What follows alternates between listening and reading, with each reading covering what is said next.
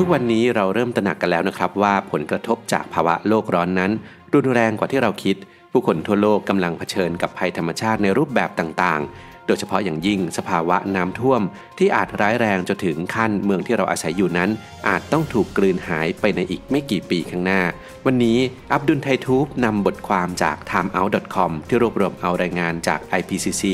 หรือคณะกรรมการระหว่างรัฐบาลว่าด้วยการเปลี่ยนแปลงสภาพภูมิอากาศ และแผนที่ของ climatecentral.org ที่วิเคราะห์ให้เห็นถึง 9 เมืองทั่วโลกเสี่ยงจมน้ำถาวร โดยหนึ่งในนั้นมีกรุงเทพมหานครเมืองหลวงของเรารวมอยู่ด้วยครับ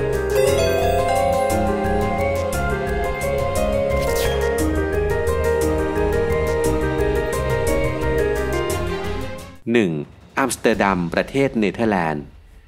พื้นแผ่นดินที่อยู่ตรงบริเวณทะเลเหนือNorth Sea ในยุโรปได้แก่ กรุงอัมสเตอร์ดัมรอตเตอร์ดัมและกรุงเฮกของเนเธอร์แลนด์ ถูกขนานนามว่าเป็นกลุ่มประเทศแผ่นดินต่ำหรือ low countries อยู่ต่ำกว่าระดับน้ำทะเล และต้องเผชิญกับความเสี่ยงที่จะเกิดน้ำท่วมเสมอมา ชาวดัตช์ซึ่งรับรู้และเข้าใจกับปัญหานี้เป็นอย่างดี จึงมีชื่อเสียงในเรื่องของแผนป้องกันน้ำท่วม มีการก่อสร้างโครงการต่างๆ ทั้งการสร้างเขื่อน ขุดคูคลอง แนวป้องกันแบบต่างๆ ตลอดจนประตูน้ำอย่างต่อเนื่องมานานหลายปี เพื่อเตรียมพร้อมรับมือกับสิ่งที่จะเกิดขึ้น แต่ก็ดูเหมือนว่าจะไม่เพียงพอกับความรุนแรงของสภาพอากาศที่กำลังส่งผลอยู่ในปัจจุบัน 2. บาสราประเทศอิรัก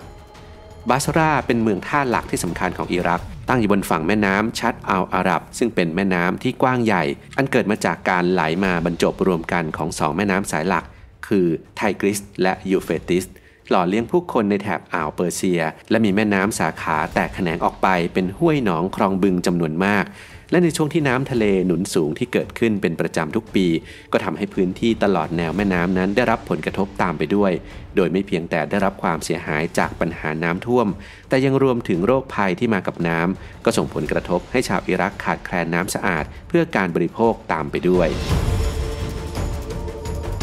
3. เวนิสประเทศอิตาลี แม้เวนิสจะมีชื่อเสียงโด่งดังไปทั่วโลกในฐานะเมืองแห่งสายน้ำเต็มไปด้วยสถาปัตยกรรมเก่าแก่ที่เปี่ยมไปด้วยมนต์ขลัง หลายต่อหลายคนใฝ่ฝันว่าจะต้องมาล่องเรือกอนโดล่าชมเมืองให้ได้สักครั้งหนึ่งในชีวิต แต่ภาพของเมืองที่ต้องเผชิญกับภาวะน้ำท่วมเป็นประจำเริ่มมีให้เห็นบ่อยครั้งขึ้น เพราะไม่เพียงระดับน้ำทะเลที่หนุนสูง แต่ตัวเมืองเองก็ค่อยๆ จมลงไป เฉลี่ยประมาณปีละ 2มิลลิเมตร แม้ว่าทางการจะพยายามอย่างมากที่จะหยุดยั้งและชะลอความเสียหาย แต่วิกฤตโลกร้อนที่รุนแรงทำให้สถานการณ์ยิ่งเลวร้ายลง และทำให้การทำงานยากขึ้น และต้องเสียค่าใช้จ่ายสูงขึ้นตามไปด้วย 4. นิวออร์ลีนส์ประเทศสหรัฐอเมริกา เมืองสำคัญในรัฐลุยเซียนาที่ตั้งอยู่ทางตอนใต้ค่อนไปทางตะวันออกของสหรัฐ ไม่เพียงตั้งอยู่ใกล้ทะเลทางออกสู่อ่าวเม็กซิโก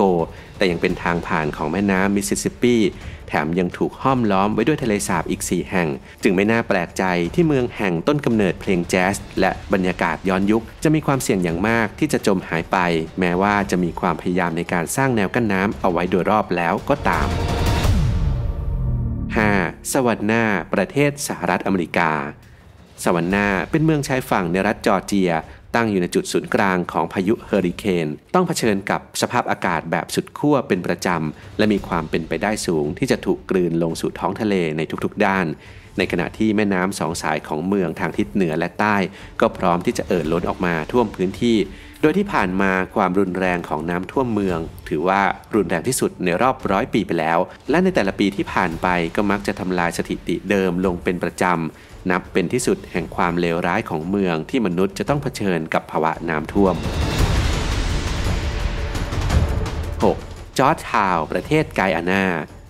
จอร์จทาวเป็นทั้งเมืองหลวงและเมืองที่ใหญ่ที่สุดของไกอานาประเทศชายฝั่งทะเลแคริบเบียนในทวีปอเมริกาใต้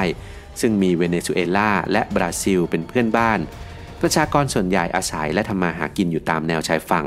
นั่นทำให้ชาวดัชซึ่งเป็นเจ้าอาณานิคมของไกอานาเริ่มสร้างกำแพงยาวประมาณ 600 เมตร มาตั้งแต่เมื่อราว 160 ปีก่อน หลังน้ำจากมหาสมุทรแอตแลนติกพัดเข้ามากวาดบ้านพักผู้ปกครองลงทะเลไป ซึ่งกำแพงนี้ก็ยังคงได้รับการพัฒนามาอย่างต่อเนื่อง เพื่อป้องกันชาวเมืองจอร์จทาวให้บรรเทาความเสียหายจากพายุและน้ำทะเลลง 7. โฮจิมินห์ซิตี้ประเทศเวียดนามเมืองสำคัญทางตอนใต้ของประเทศที่มีชื่อเดิมว่าไซงอนกำลังเร่งแก้ปัญหาน้ำท่วมขังเป็นประจำทุกปีในหน้าฝน เหตุเพราะได้รับผลกระทบจากฤดูมรสุมที่ต้องเผชิญกับภาวะฝนตกหนักเป็นประจำทุกปี เมืองนี้ยังมีแม่น้ำโขงไหลผ่านออกสู่ทะเลบริเวณพื้นที่สามเหลี่ยมปากแม่น้ำโขง ผนวกกับลักษณะพื้นที่ที่เป็นที่ราบ โดยเฉพาะฝั่งตะวันออกของเมืองทำให้เมืองเศรษฐกิจที่สำคัญของประเทศ เสี่ยงที่จะจมหายไปอยู่ใต้น้ำในปี 2030 แม้ว่าทางการจะได้ทุ่มงบประมาณสร้างประตูกั้นน้ำและระบบระบายน้ำเสริมเข้าไป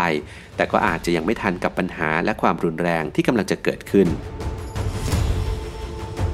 8. โกกาตา ประเทศอินเดีย ชื่อเดิมของเมืองที่เราคุ้นเคยกันก็คือ การกาตา อดีตเมืองหลวงของประเทศสมัยอังกฤษเข้าปกครอง